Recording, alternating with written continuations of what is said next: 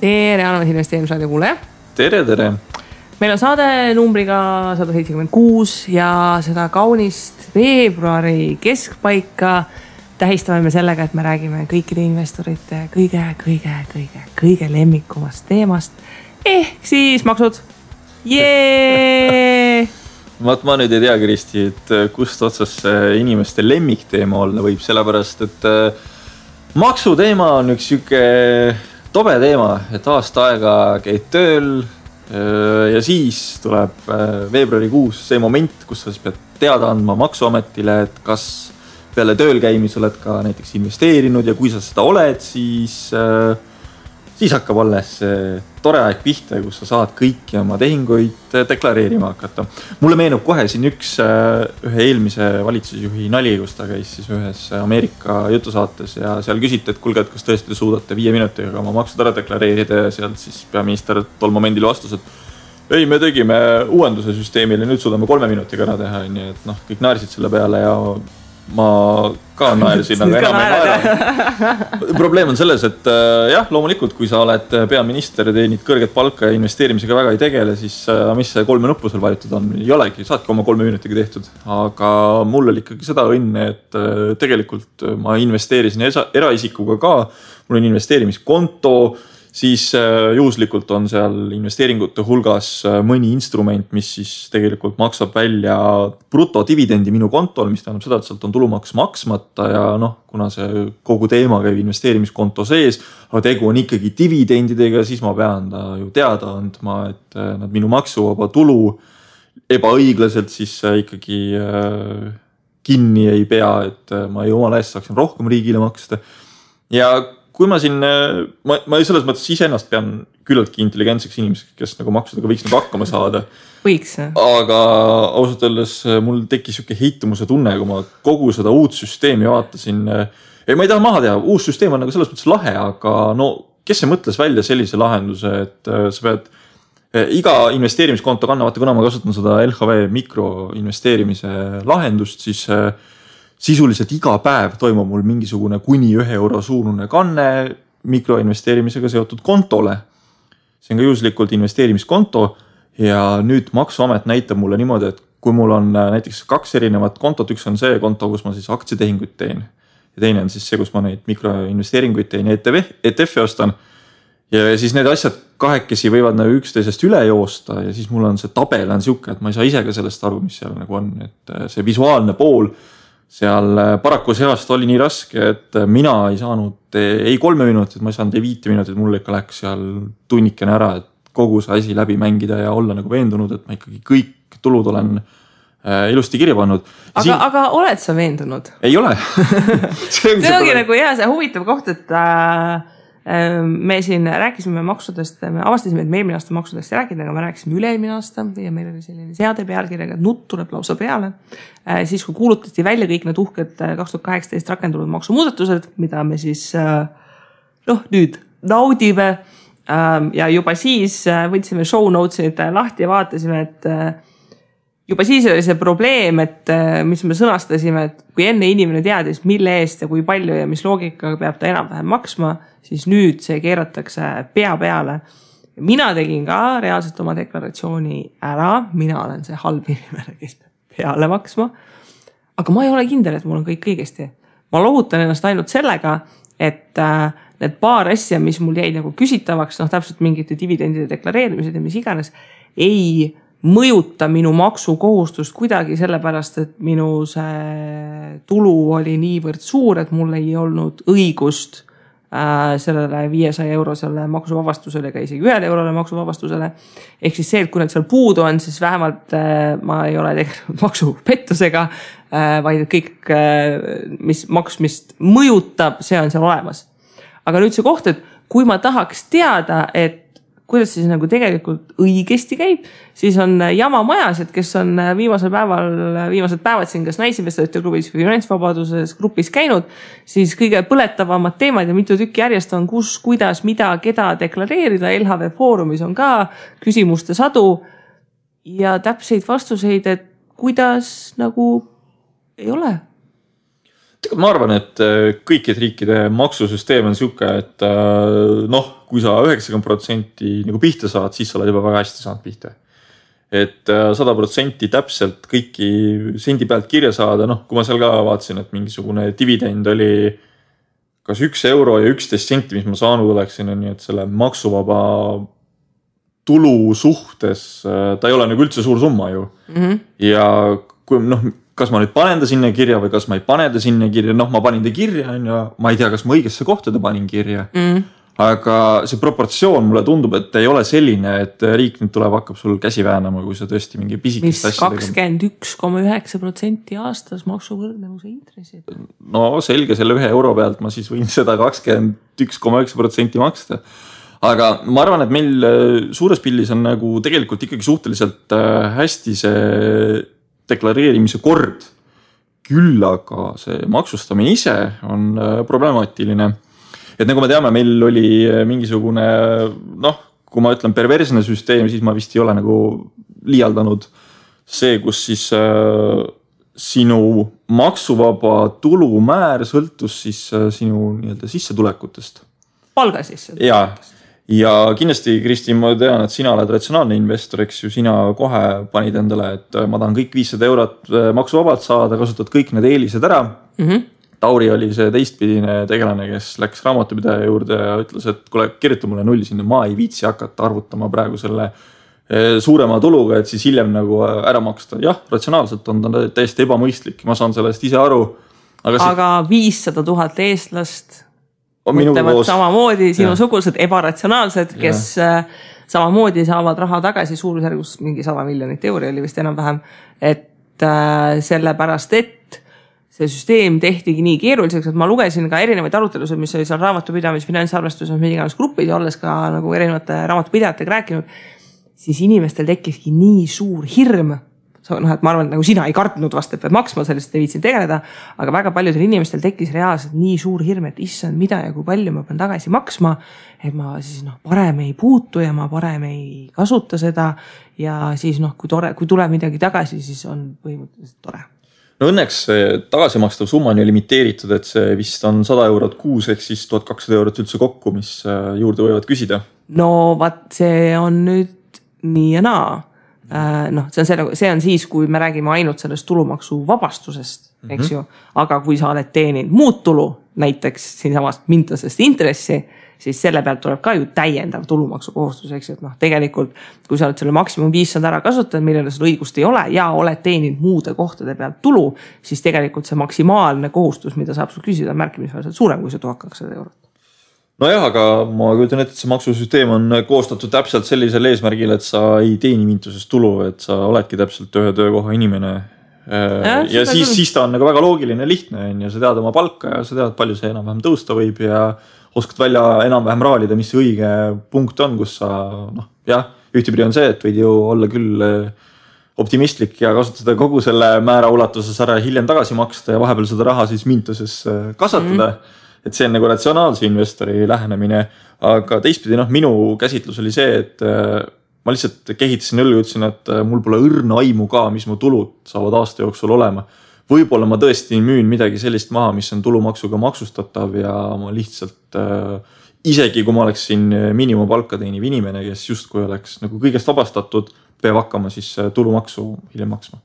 no äh, mina tegin oma deklaratsiooni ära ja mina pean maksma Äh, tulumaksu juurde ja mis nüüd on nagu see lõbus osa seal on see, et äh, seal on ju mingid erinevad maksuvabastused, mis tegelikult sulle rakenduvad, eks ju äh,. kodulaenu intressi puhul, sealt sa saad mingi osa tagasi, siis mina olen panustanud kolmandasse sambasse, sealt sa saad mingi osa tagasi. sinu puhul näiteks teisest lapsest on täiendav vabastus, kasutad sina või naine seda.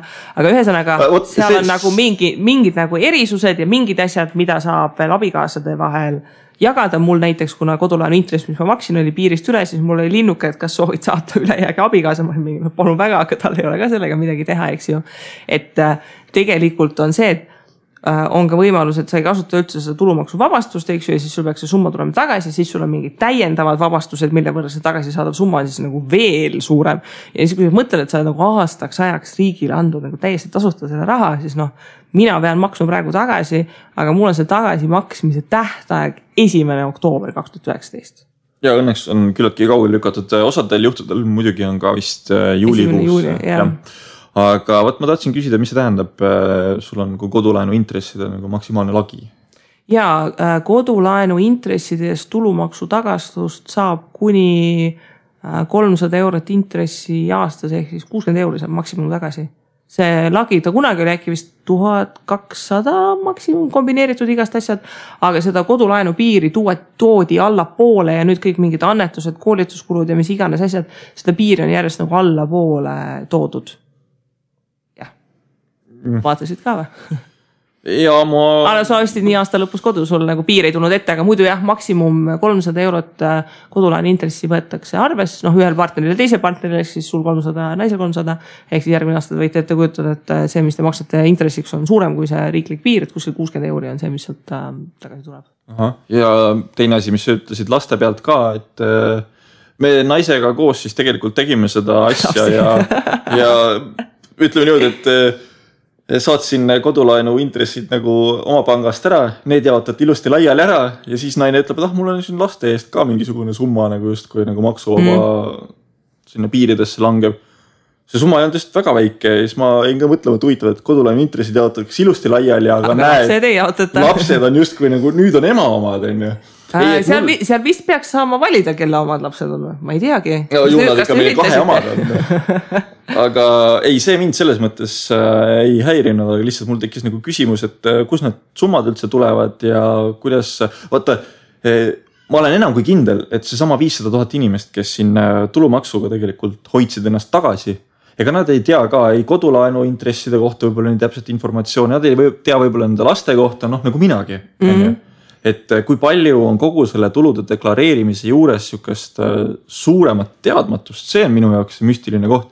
ja tegelikult Eestis ei ole ka ju äh, kui Ameerikas on olemas sellised nagu finantsnõustajad või finantsabilised, kes siis noh, tihtipeale nad on koolitatud, nad oskavad sulle nii investeerimise portfelli üles ehitada, kui siis ka vaadata sinu sissetulekutele, väljaminekutele otsa sellise eesmärgiga, et, et sa lõpuks säästaksid sealt midagi et sa makse suudaksid ka optimaalselt, efektiivselt kasutada, et see on ka üks töö nende hulgas, siis Eestis ju tegelikult selliseid äh, inimesi ei ole. ja kas see viissada tuhat inimest, kas me siis istumegi tegelikult teadmatuses ja jätame palju asju kasutamata ja riik lihtsalt äh, plaksutab selle peale? jah, noh eks see natukene oli ka kommunikatsiooni küsimus, noh, ma, ma mäletan seda, kui see uus maksusüsteemi muudatus tuli, siis kus oli äh, selles suhtes sellist kahjurõõmu, et oh, kus tehti nüüd maksusüsteem, et see esimene tulumaksu tagastus tuleb siin kaks tuhat üheksateist veebruarikuus just enne valimisi ja oh, kus Keskerakond saab vastu päid ja jalgu, sellepärast et inimesed avastavad, et nad peavad juurde maksa. tegelikult inimesed ei osanud seda ennustada, et inimesed on äh, nii arad ja nad ei julge või nad kardavad, et neil ei ole nii palju finantsdistsipliini, et seda ise teha ja et nad ei kasuta neid võimalusi. ehk siis tegelikult see aasta paljude inimeste maksutagastus tuleb suurem kui eelnevatel aastatel, sellepärast et needsamad laste pealt ja koolituskulud ja mis iganes, need on ju samad, mis iga aasta. pluss see, mis nad saavad selle tulumaksuvaba summa pealt, see on ju märkimisväärselt suurem kui varem. nii et paljud inimesed selle peale kindlasti vaatavad, et kuulge, et nagu Keskerakond tegi meil siin lõpuks ähm, korda asjad, et äh, reaalselt hakkab tulumaksu tagastusega normaalselt raha ka saama. no nii, aga viissada tuhat inimest on siis oma otsuse eelmise aasta kohta teinud. käes on juba uus aasta, meil on üks äh, kuupalk tõenäoliselt kõigil juba käes. mis me siis peaksime tegema kahe tuhande üheksateistkümnenda aastaga? No vaadates, et praegu inflatsioon on neli protsenti aastas. umbes täpselt, eks ju, siis noh võiks ju nagu selle rahaga midagi teha, pane kasvõi tähtajalisele hoiusele, saad oma ühe või kaks protsenti. aga noh, selles suhtes seal äh, Facebookis on see kogumispäeviku grupp, kus äh, ma ütlesin, kuulge, et miks te annate Maksuametile tasuta laenu ja mingi hulk inimesi hullult solvus äh,. Noh, võib-olla arusaadavatel põhjustel solvus, sest et neil tekkis mingi tunne, et nad on midagi valesti teinud ähm,. aga seal on ka see koht, et äh, seal tehti teema, et kui sul tuleb tulumaksu tagastus, kuhu sa selle kulutad ja inimesed hakkasid nagu kohe rõõmsalt kirjutama, et jaa, et ma lähen reisile või ma teen seda, eks ju. ja noh, see on nagu üks märk sellest, et su finantsseis tegelikult ei ole väga korras, et sa kulutad ette raha, mida sul ei ole veel. Et umbes, et mul on see raha juba ära plaanitud, siis kui ta ükskord laekub ja siis ma midagi nagu teen sellega. et noh, see on nagu see, see mõtteviisi klõps aga noh, samas kui see idee, et sa iga kuu selle asemel, et anda maksuametile see raha hoiule, ei suuda ise seda sadat eurot või kümme protsenti või mis iganes nagu kõrvale panna. ja, ja ta kulub muidu ära, siis noh, äkki tõesti ongi enda selliseks ähm, distsiplineerimise ja karistusmeetodiks äh, see õige, et äh, lasebki kinni pidada, et siis vähemalt korra aastas tuleb suurem summa, saad, ma ei tea, võlgu maksta ja ma arvan, et äh, suure osa inimeste puhul tegelikult äh, noh, mäletad võib-olla isegi, kui sa laps olid või sihuke noor inimene, kes siis käis a la autokoolis ja sai selle koolituse alla kirja panna ja sai sealt lõpuks tulumaksu tagastust. oli ikka väga hea küll, kui see veebruar-märts kätte jõudsid, et äh, sa ei osanud võib-olla mõelda täpselt selles perspektiivis, et aga ma saaks seda raha tegelikult kasutada varem, et kui nad mulle selle kätte annaksid. et selles osas äh, ma jagan inimestega seda rõõmu, et oh, mul näed, tuli nüüd tagasi, et tõenäoliselt neil on deklaratsioonid tehtud ja nad teavad seda summat, mis nendel tagasi tuli. mina nüüd liiga kiiresti seda deklaratsiooni tegema ei jooksnud, aga sellest hoolimata minu tutvusringkonnast küllaltki paljud inimesed tulid küsima, et kuule, mis see seal tähendab või kuidas ma seda täitma peaksin, et oli näha, et inimestel see hasart on tegelikult sees olemas ja oodatakse midagigi tagasi saa-, sealt vähemalt mm. -hmm kaks tuhat üheksateist aasta jooksul, kas me peaksime siis nüüd äh, muutma, olema ratsionaalsemad, kui me ei oska seda raha investeeringutesse panna. võib-olla ongi mõistlik, kui me laseme riigi käes seda raha nagu marineerida, okei okay,. ta on inflatsiooni käes pureda, ta tootlust meile ei teeni, aga vähemalt me saame mingisuguse summa tagasi järgmise aasta veebruari-märtsikuus. mis omakorda tähendab seda, et seesama puhkusereis, millest sa siin rääkisid Äh, saab nüüd võib-olla kättesaadavaks, mis muidu tavalise planeerimise kõrvalt äh, ei oleks võimalik. muidugi siin juurpõhjust ei lahenda ju see süsteem ära, juurpõhjus ongi see, et meil ei ole neid inimesi, kes aitaks meil seda eelarvet korda saada, kes aitaks meil äh, mõnevõrra fookust seada selle peale, et mis meil siis elus oluline on, et kas me peaksimegi äh, elama selle nimel, et kord aastas tulumaksu tagastust saada või me peaksime elama näiteks selle nimel, et tõesti me kasutame seda raha ise efektiivsemalt ja paremini. ja seetõttu meil on tegelikult äh, kogu aasta see võimalus olemas, et me ei pea nagu kõik ühel hetkel davai, nüüd läheme kõik reisile ja nüüd on elu nagu lill. vaid meil on kogu aasta mingisugune puhver ees. et kuidas seda finantsdistsipliini muuta, see on, see on võib-olla minu jaoks veel põnevam küsimus. aga kas tulumaksuseadus, mis sa arvad, valimised on tulemas, märtsikuus on siis äh, äh naljanini nad juba öelnud, et põhiküsimuseks on, et kuidas äh, vahetada ratast, võta siis ise näpust, kas siis valitsusjuhti või äh, talverehve, et. no tegelikult ähm, ma olen siin natukene neid partei programme lugenud ka, no selles suhtes, et see on uskumatu, kui, kuidas kõik ikka väga lahkelt raha jagavad aga üks oluline muudatus, mida näiteks Reform pakub, noh minu meelest nagu noh, nii ja naa. Äh, nemad pakuvad seda, et muudame nüüd seda, et äh, see maksuvabastus on see viissada eest ja see skaleerub selle tuhande kahesaja pealt alla. et anname nagu kõikidele selle viissada eurot maksuvabastust mm. -hmm. ja siis mul on nagu küsimus, et noh, kas nagu hetkel tõesti see on nagu kõige suurem probleem, et, et inimesed, kelle palk on keskmisest kõrgem, et nemad ka saaksid rohkem maksuvabastust et kas äkki võiks nagu olla noh, mingi selline asjalikum või loogilisem probleem, mida paratada?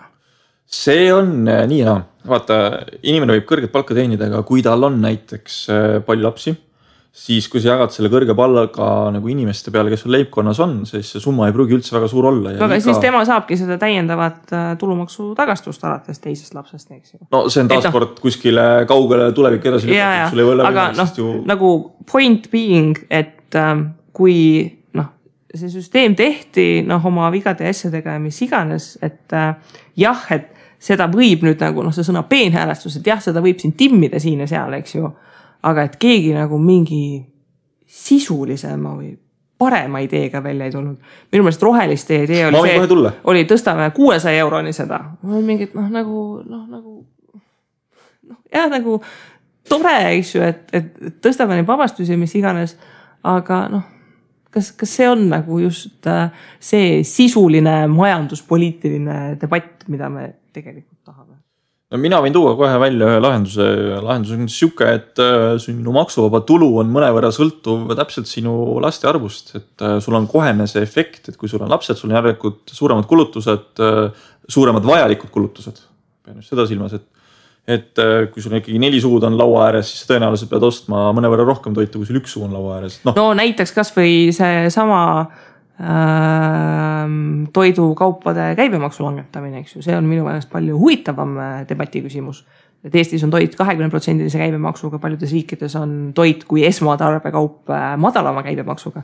see on asi, mis reaalselt seda suurt peret nagu, kellel on suuremad kulutused, äh, ka aitaks tema igapäevase ostukorviga. ei nõustu no.. väga lihtne, loogiline Äh, Eestis on, vaata, meil on äh, sihuke rahvussport. hinna tõstmine.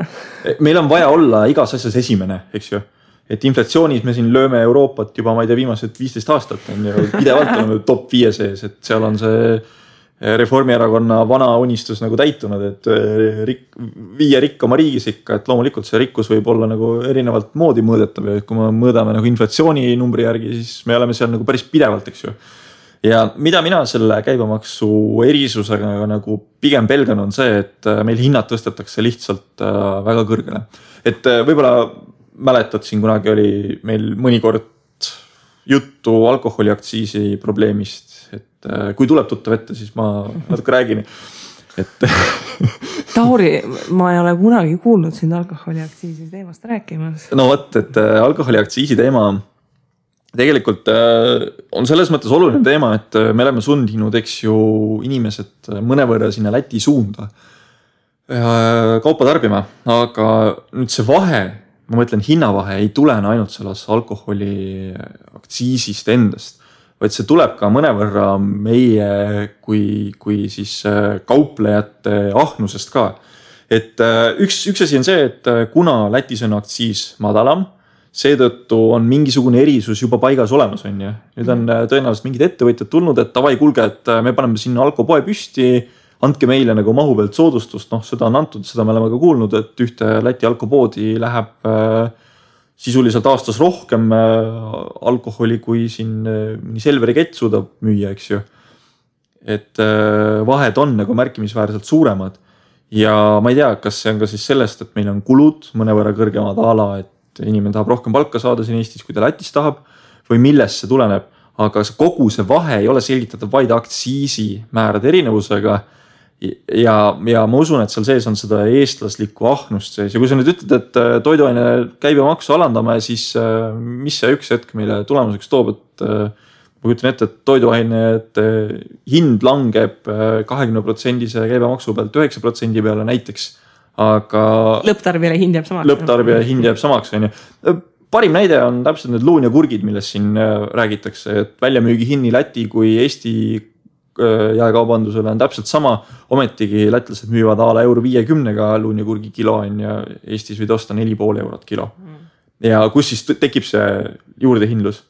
noh no, selles suhtes, et noh, see toidu käibemaks toidu käibemaksuks, aga lihtsalt ütleme, et nagu sisulist arutelu mingite reaalsete valukohtade pärast, noh kasvõi näiteks see, et vanema äh, puhkusele minevad naised, eks ju, kui saavad aasta lõpus oma dekreediraha kätte, et siis nemad kaotavad seal selle tulumaksu rakendamise pärast. Ja noh, mingid nagu mingid sellised asjad, mida noh, mis oleks nagu väga konkreetsed asjad, mida võiks korda teha, eks ju. Kuna me siin äh, mõnevõrra poliitika ja maksuteemas oleme, siis ma tahtsingi sinult küsida, et sina oled äh, ka nüüd siis, ma ei tea, kas sa oled veel lapsehoolduspuhkusel või ei ole? Äh, no ma olen lapsehoolduspuhkusel, aga ma vanemahüvitist enam ei saa. aa, äh, oota, mis vahe neil nüüd siis on? ei no raha jookseb ju poolteist aastat. no lapsepuhkus on ametlikult kolm. aa, okei okay,, sa saad võtta kuni kolm, aga sa ei pea seda võtma, on ju? Mm, okei okay., äh, mida ma üks õhtu siin mõtlema hakkasin, vaadates oma kaunile naisele otsa, kui ta magas, et meil on nüüd kaks last järjest tulnud, eks. ta on olnud tööl teemal sisuliselt kolm aastat ja kuigi siin noh, kahe lapse pealt, mis makstakse mingi viiskümmend viis eurot vist lapse kohta ehk siis sada kümme, sada kakskümmend eurot on lapse toetus ühes kalendrikuus. justkui ja see tekitab ka Eesti peredes nagu sellist debatti. et kellele see raha siis nagu minema peaks, et tihtipeale me elatisvõlglastelt ja eeskätt kuuleme seda, et kuule, ma ei anna sulle raha, sest sa nagunii kulutad selle enda peale, on ju, et noh, ma ma ei, isegi ei tea, et kuidas üks inimene saab niimoodi mõelda, arvestades seda, mismoodi ma näen, et millised on lapsega seotud kulud. aga teine ja veel fundamentaalsem küsimus, mis tegelikult on minu meelest väga oluline ära lahendada, on see, et äh, kui naine on kolm aastat, poolteist aastat mis iganes aastat töölt eemal, siis ta kvalifikatsioon tegelikult äh, mõnevõrra langeb. Kas no, me. vaieldav. kas me, ma siiski ütleks, et äh, langeb. et sa, teised samal ajal saavad ennast harida, targemaks muutuda, süsteemid muutuvad, nad äh, tõenäoliselt no,. mina praegu läksin pärast poolteist aastat tööle ja mina vaidleks väga tugevalt vastu, kui sa üritad öelda, et minu kvalifikatsioon on langenud. kuule nüüd sa ei kuula, sa ei kuula. no sa alustasid nii solvava. kuula nüüd, kuula nüüd, vot see ongi probleem, et sa ei taha kuulata. ja siin mul tekkis lihtsalt küsimus selles, et äh, kui, äh, no kui mina oleksin poolteist aastat tööd teemal, ma tunnistan, ma võin olla mees, see ei, üldse ei ole nagu kuidagi sooga seotud. ma olen poolteist aastat töölt eemal ja ma tunnen ise ka, et mu kvalifikatsioon tõenäoliselt mingil määral langeb.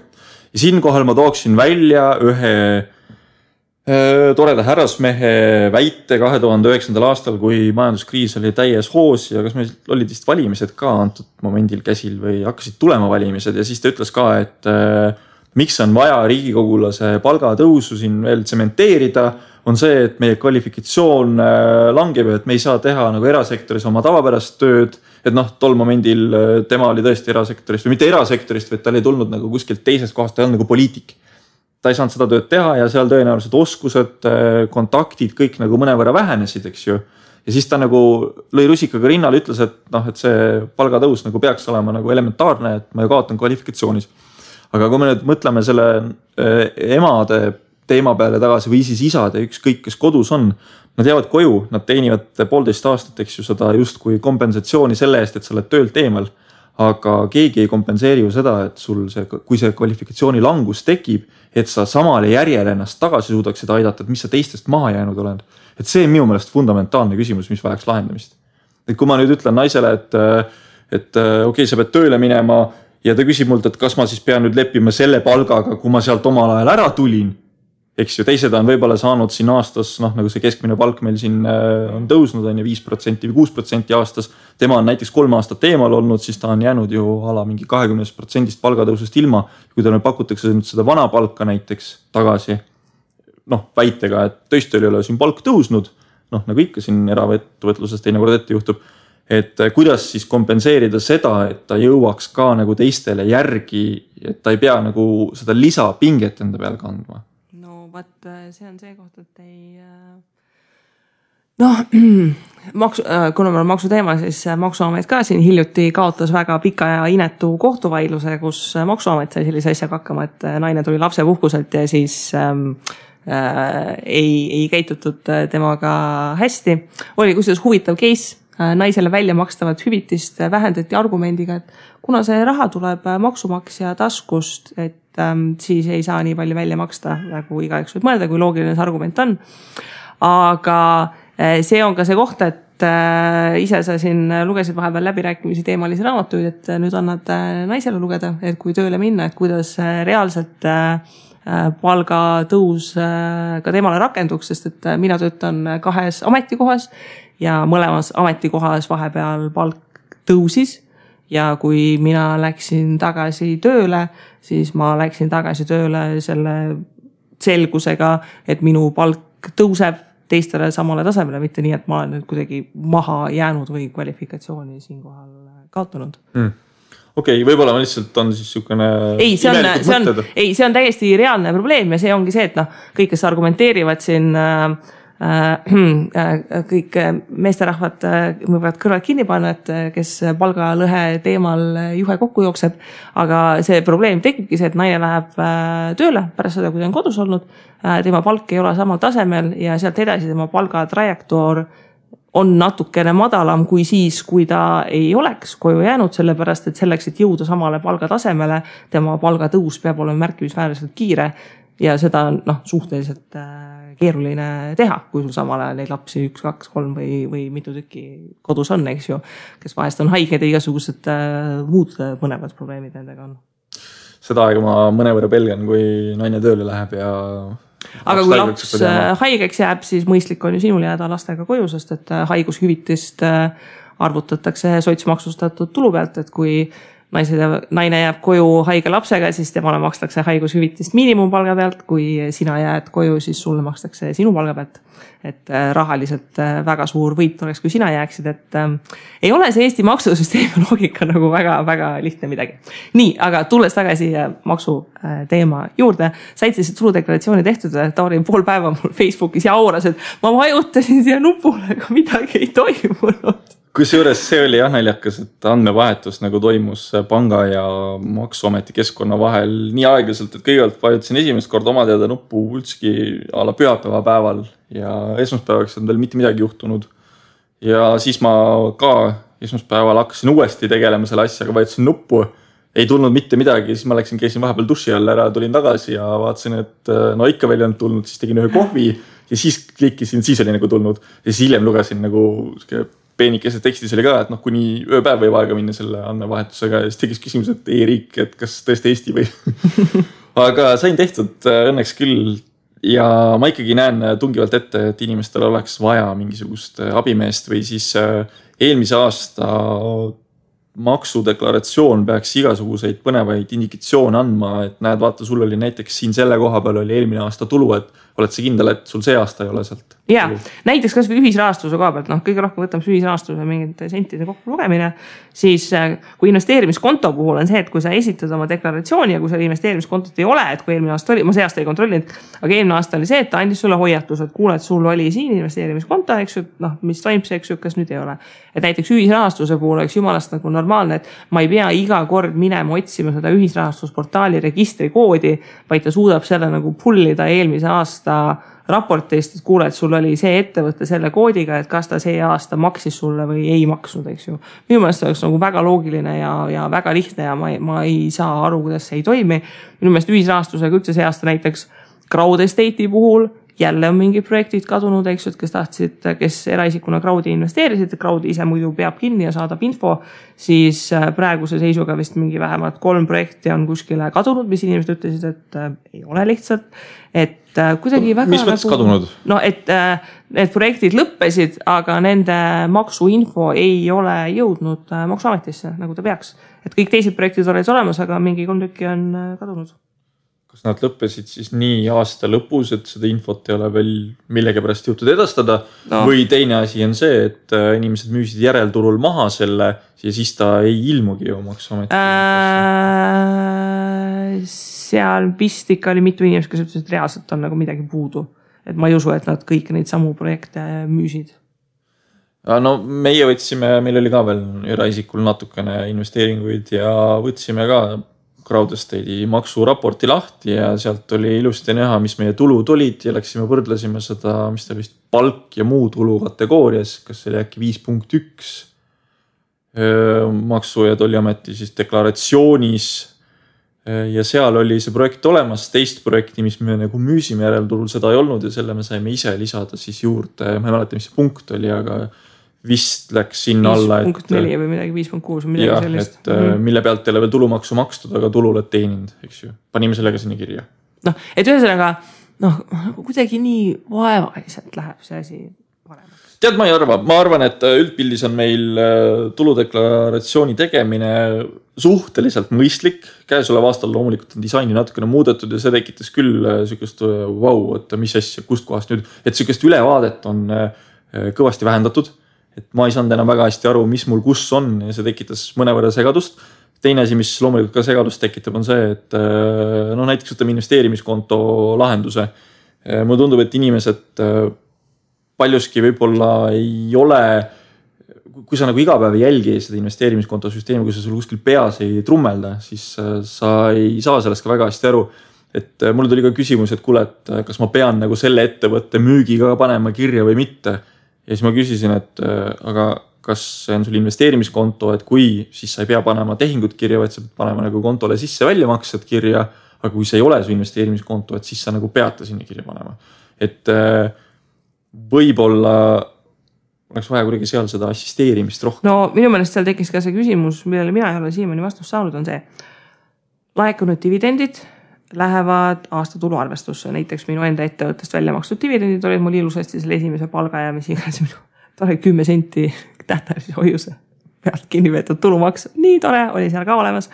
aga kui need on mul erinevad laekunud dividendi igalt poolt, eks ju, mis peaksid justkui olema aastatulu arvestuses aga ma neid eraldi ju seal näiteks seitsekümmend üks punkti alt ma ju kustutan nad tegelikult justkui ära või ei kustuta, sest et kui ma sinna panen, siis nagu kas ta tahab neid kuidagi maksustada. et ähm, mingid asjad, mis sest, et nagu investeerimiskonto idee oli ju see, et kõik on väga lihtne ja loogiline, siis nüüd suudeti see maksukorraldus teha täpselt nii keeruliseks, et see investeerimiskonto kõik on lihtne ja loogiline. ei ole enam nii lihtne ja loogiline, sellepärast et äh, muud muudatused sõidavad sisse jah, aga see ongi nüüd see meie riigi miinus, kus meil lihtsalt ei ole seda järgmist instantsi, kes äh, võib-olla tõesti aitaks meil üle vaadata, selle kontrollida ja võib-olla aitaks mõtetega juurde. aga senikaua me peame ise olema tublid ja mõtlema siis, kuidas seda asja teha. loomulikult on võimalik minna Riigi Teatajasse, võtta lahti tulumaksuseadus, sealt uurida, mida siis täpselt tuleb deklareerida, kui palju tuleb deklareerida. Äh, loomulikult investeerimiskonto juhend tasub läbi lugeda, kui sa ei ole veel oma tulusid deklareerinud ja ikka on mõistlik äh, kõik oma tulud siis äh, ilusti kirja panna, mis vajavad maksustamist. sellepärast, et nagu Kristi ütles, kui ühel hetkel sinu tuludeklaratsioon siis satub äh, nii-öelda üleüldisesse kontrolli ja sa pead andma täiendavaid vastuseid, siis kui sa ei ole asju kirja pannud, aga välja tuleb, et sa oleks pidanud need panema, siis võid saada kakskümmend üks koma üheksa protsenti intressimäära omale siis trahvina kaela selle summa pealt ja ega kui hätta jääd, et noh, siin õnneks äh, LHV inimesed on olnud väga aktiivsed erinevates investeerimisgruppides vastuste andmisel. teoorias saab kõiki asju ka maksuametilt küsida, aga igaks juhuks, kui küsid, küsi mitu korda, sest vastused võivad tulla erinevad. ja noh, ongi see koht, et ähm, mingite asjade puhul lõpuks vist tuleb ise otsustada, et mida ja kuidas teha ja, ja loota, et kõik on okei okay., et äh, noh, mul selles suhtes on nagu see kergendus, et, et mul maksuriski seal selles suhtes ei ole, et mul mingi tulumaks või midagi maksmata ei jäänud. et kõik, mille eest ma pidin maksma ja ta-ta-ta, see on seal kõik nagu selgelt olemas. nüüd see, et kas, mis punkti all mingid asjad kajastatud on, noh, see lõppkokkuvõttes ei ole vist see koht, kus nagu noh kui ma midagi peaks teisele reale ümber kolima, siis see ei mõjuta mu äh, maksukohustust, et selles suhtes matemaatiliselt oli kõik okei okay., aga noh mingi lahendus, et kuidas sa saad teada et sa oled tegelikult teinud asju õigesti.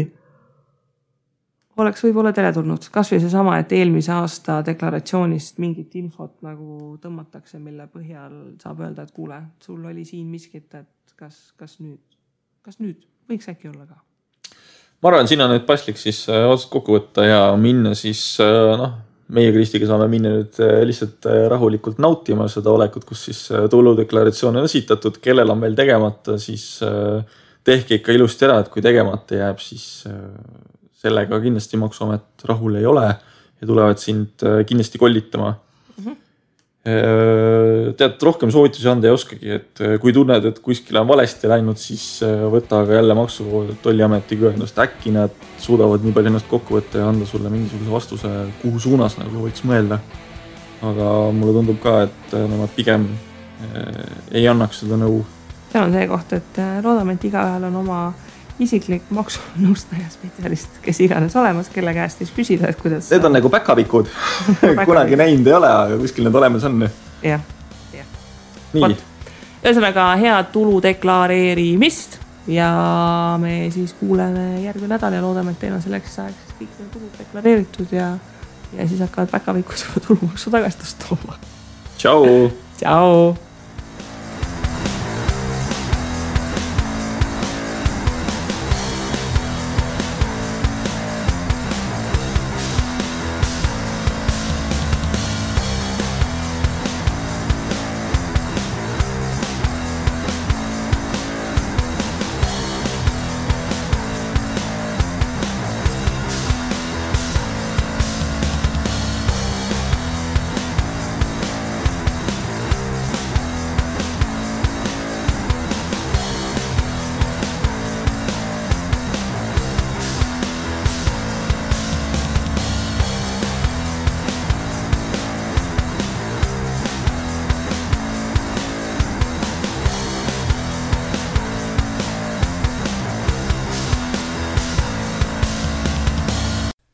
investeerimisraadios kuuldud tuleb käsitleda kui meelelahutusväärtusega informatsiooni. me ei jaga investeerimisega maksunõu ning kuigi püüame edasi anda võimalikult täpset teavet, siis igasugune investeerimisrisk jääb investori enda kanda.